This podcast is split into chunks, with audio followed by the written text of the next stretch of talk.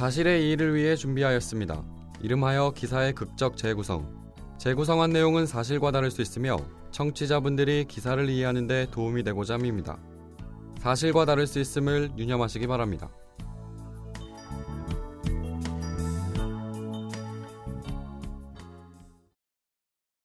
자, 이제 시작이다. 우리도 돈 좀 만져보고 살아보자. 태식아, 한 달에 천만 원 번다고 했으니까 우리 평균 30만 원 버는 거 맞지? 아, 형 천만 원은 기본이라잖아. 우리 이제 설렁설렁 통장 전달만 하고 돈만 벌면 돼. 저기 뭐 워낙 큰 조직이니까 경찰이 조사해도 우리가 잡혀갈 일은 없겠지? 아, 참. 중국에 본사가 있는데 우리를 어떻게 잡아가냐? 우린 그냥 돈만 긁어 모으면 되는 거야.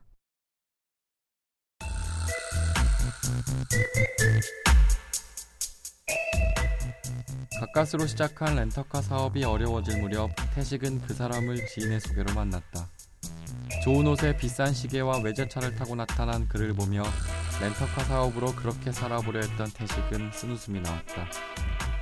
한국에 자주 들어오지 않는다는 그는 태식에게 시키는 일만 잘해도 월 천만 원은 벌 수 있다고 말했다. 렌터카 사업을 더 이상 지속했다가는 몇 년을 모은 돈과 대출금까지 날아갈 판국이었다. 태식은 그가 중국에서 하고 있다는 일에 동참하기로 마음먹었다.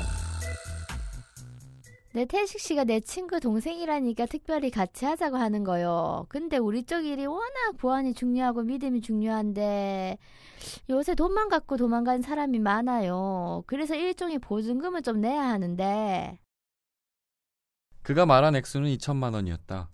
자리 잡고 장사를 하는 것도 아니고 건물을 임대하는 것도 아닌데 보증금이란 말이 이해되지 않았지만 태식은 신경 쓰지 않았다. 앞으로 벌어들일 돈만 머릿속에 맴돌았다. 이 형은 제가 아는 사람인데요. 저랑 함께 일할 거예요. 그리고 보증금 2천만 원 여기 있습니다. 2015년 3월 16일 태식과 그의 아는 형 칠수는 보이스피싱 한국 사업단에 들어갔다. 2015년 3월 18일 중국 본사로부터 첫 임무가 하달됐다. 대포 통장으로 650만 원이 입금될 터이니 은행 가서 인출하고 50만 원은 수수료로 가지라는 것이었다. 태식은 날아갈 듯이 좋았다. 하루 종일 TV나 보며 빈둥거리다 느지막히 은행 ATM기에서 돈만 뽑는데 50만 원이 생겼다. 이렇게 쉽게 돈을 버는 일인지 생각도 못했다. 물론 보이스피싱과 관련된 일이 불법이라는 걸 알았지만 중국 본사가 철통 같은 보안 속에서 운영되기 때문에 잡힐 일이 없을 것이라고 그가 말해줬다. 태식과 칠수는 사업단에서 처음으로 번 돈 50만 원으로 흥청망청 썼다. 쉽게 번 돈은 쉽게 없어졌다. 하지만 그 술자리는 그 둘이 세상으로부터 모든 것을 얻을 것만 같았던 시작이었다. 돈을 긁어 모아 외제차도 사고 좋은 집도 사겠다고 다짐했다. 세상을 얻을 것 같던 그들 3일 천하의 시작일이었다. 어제 늦게까지 술을 먹고 오후에 일어난 태식은 중국 본사로부터 임무를 받았다. 대전으로 가서 대포 통장을 사오라는 지령이었다. 골아 떨어진 칠순을 깨워 대전으로 향했다. 약속 장소에는 20살 초반의 남자가 두리번거리며 서 있었다. 통장 팔려고 오셨죠? 통장 3개랑 현금카드 3개, 비밀번호까지 주세요. 통장 하나당 20만 원인 거 아시죠? 자, 60만 원, 세봐요. 대전에서 사온 대포 통장 3개를 본사에 90만 원을 넘겼다. 잠깐 대전에 내려갔다 왔을 뿐인데 30만 원의 돈이 생겼다. 이제 이틀밖에 안 되는데 벌써 100만 원 가량을 벌었다.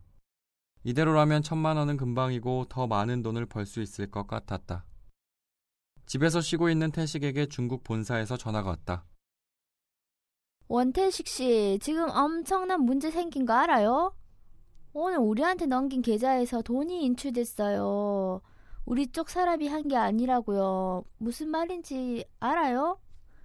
우리 쪽이 지금 사기를 당한 거라고, 당한 거라고. 이거 어쩔 거야. 일을 시작한 지 이틀밖에 안 됐는데 벌써 회사에 피해를 끼친 태식은 안절부절 못했다.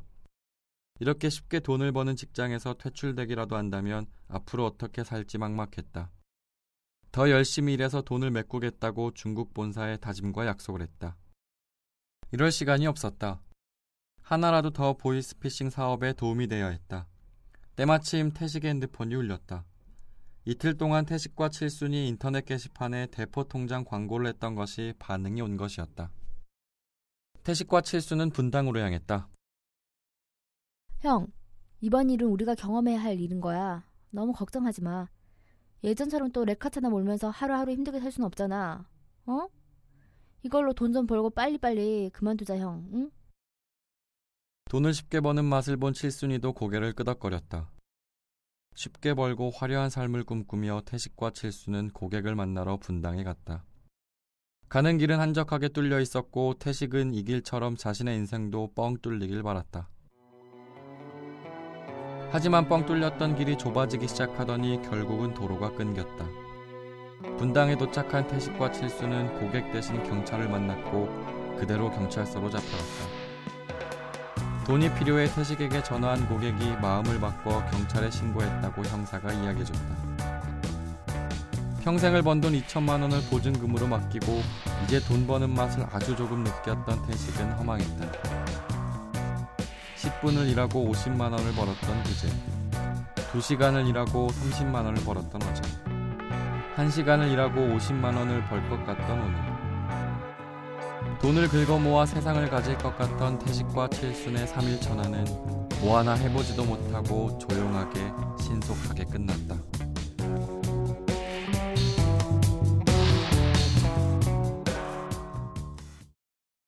보이스피싱을 하겠다며 범죄자에게 보증금까지 넘긴 2인조가 경찰에 붙잡혔습니다. 서울 강남경찰서는 1일 사기와 전자금융거래법 위반 혐의로 최모 씨와 김모 씨를 구속했다고 밝혔습니다. 최 씨는 지난달 16일 보이스피싱 사기에 가담하기 위해 중국 내 총책에게 보증금 명목으로 2,200여만 원을 넘겼습니다.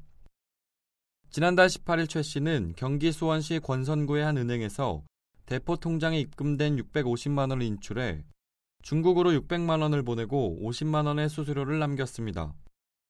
같은 달 19일 대전에서 대포 통장을 팔겠다는 20대 남성으로부터 통장 3개와 현금 카드 3개를 총 60만 원에 샀고 보이스피싱 인출책에게 90만 원에 넘겼습니다. 쉽게 돈을 번 최 씨의 기쁨은 오래가지 않았습니다. 지난달 20일 대포 통장을 사기 위해 경기도 분당에 도착한 최 씨를 기다린 사람은 경찰이었습니다. 대포 통장을 팔기로 결심한 시민이 마음을 돌려 경찰에 신고한 결과였습니다. 경찰 관계자는 일확천금에 눈이 멀어 사기꾼에게 보증금까지 줘가며 범죄에 가담했다가 결국 원래 갖고 있던 돈마저 잃게 된 셈이라고 말했습니다.